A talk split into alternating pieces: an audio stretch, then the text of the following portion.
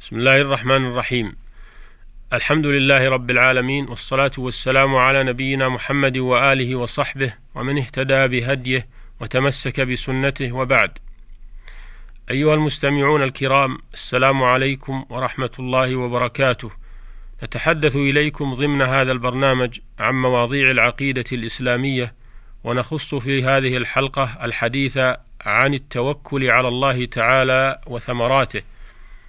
فالتوكل في اللغة معناه الاعتماد والتفويض وهو من عمل القلب يقال توكل في الأمر إذا ضمن القيام به ووكلت أمري إلى فلان إذا اعتمدت عليه والتوكل على الله من أعظم أنواع العبادة.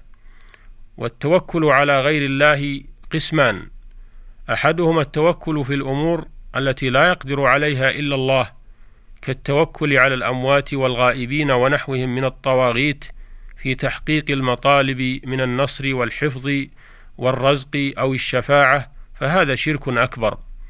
الثاني التوكل في الأسباب الظاهرة كمن يتوكل على سلطان أو أمير أو أي شخص حي قادر فيما أقدره الله تعالى عليه من عطاء أو دفع أذى ونحو ذلك فهذا شرك أصغر لأنه اعتماد على السبب. والتوكل الجائز هو إنابة الإنسان هو إنابة الإنسان من يقوم بعمل عنه مما يقدر عليه كبيع وشراء ولكن ليس له أن يعتمد عليه في حصول ما وكل فيه بل يتوكل على الله في تيسير أموره التي يطلبها بنفسه أو نائبه. لأن توكيل الشخص في تحصيل الأمور الجائزة من جملة الأسباب والأسباب لا يعتمد عليها وإنما يعتمد على الله سبحانه الذي هو مسبب الأسباب وموجد السبب والمسبب والتوكل على الله في دفع المضار وتحصيل الأرزاق وما لا يقدر عليه إلا هو من أعظم أنواع العبادة والتوكل على غيره في ذلك شرك أكبر. قال الله تعالى وعلى الله فتوكلوا إن كنتم مؤمنين فأمر سبحانه بالتوكل عليه وحده لأن تقديم المعمول يفيد الحصر وجعل التوكل عليه شرطا في الإيمان كما جعله شرطا في الإسلام في قوله تعالى وقال موسى يا قوم إن كنتم آمنتم بالله فعليه توكلوا إن كنتم مسلمين فدل على انتفاء الإيمان والإسلام عمن لم يتوكل على الله أو توكل على غيره فيما لا يقدر عليه إلا الله. كالذين يتوكلون على القبور والأضرحة وسائر الأوثان فالتوكل على الله فريضة يجب إخلاصها لله وهو أجمع أنواع العبادة وأعلى مقامات التوحيد وأعظمها وأجلها لما ينشأ عنه من الأعمال الصالحة فإنه إذا اعتمد على الله في جميع أموره الدينية والدنيوية دون كل ما سواه صح إخلاصه ومعاملته مع الله. قال شيخ الإسلام ابن تيمية رحمه الله وما رجا أحد مخلوقا ولا توكل عليه إلا خاب ظنه فيه. انتهى.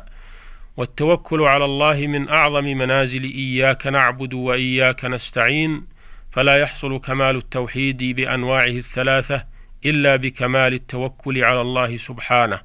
قال الله تعالى رب المشرق والمغرب لا إله إلا هو فاتخذه وكيلا.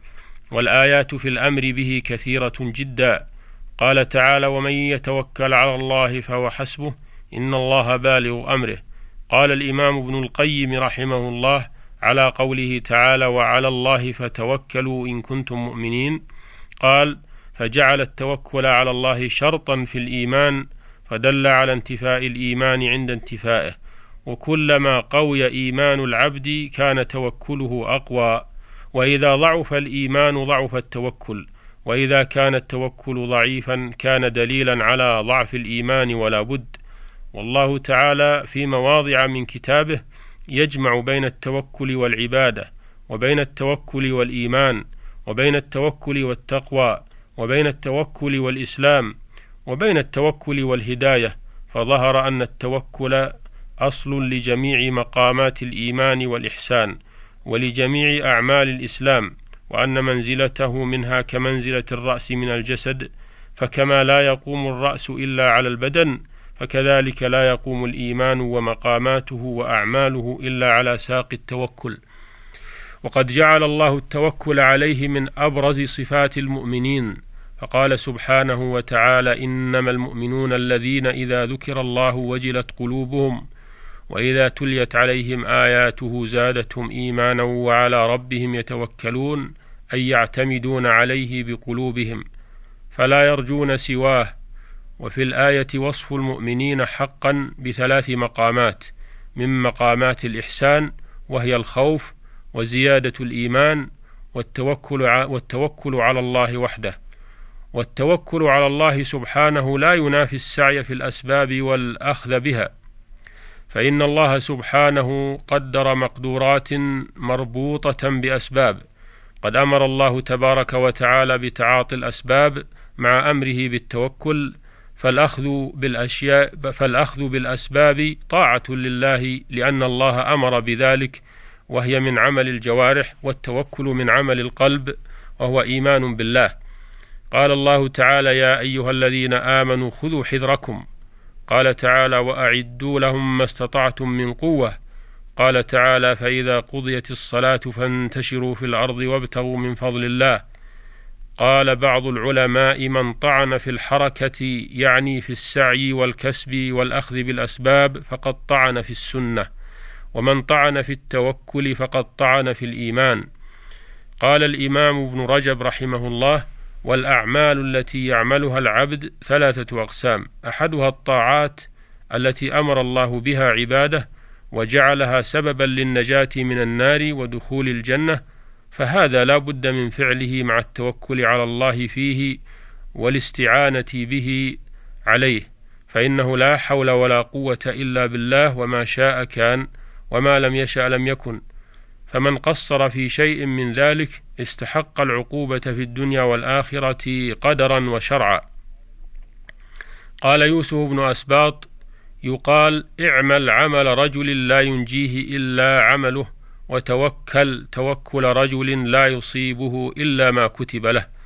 والثاني ما أجرى الله العادة به في الدنيا وأمر عباده بتعاطيه كالأكل عند الجوع والشرب عند العطش والاستظلال من الحر والتدفؤ من البرد ونحو ذلك. فهذا أيضا واجب على على العبد تعاطي أسبابه ومن قصر فيه حتى تضرر بتركه مع القدرة على استعماله فهو مفرط يستحق العقوبة. لكن الله سبحانه وتعالى يقوي بعض عباده من ذلك على ما لا يقوى عليه غيره. فإذا عمل بمقتضى قوته التي اختص بها عن غيره فلا حرج عليه. ولهذا كان النبي صلى الله عليه وسلم يواصل في صيامه وينهى عن ذلك أصحابه ويقول لهم إني لست كهيئتكم إني أطعم وأسقى.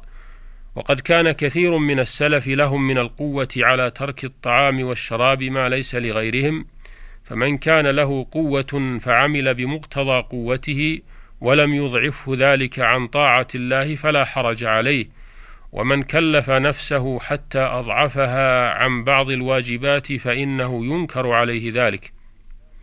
والقسم الثالث ما أجرى الله العادة في الدنيا ما أجرى الله العادة به في الدنيا في الأعم الأغلب.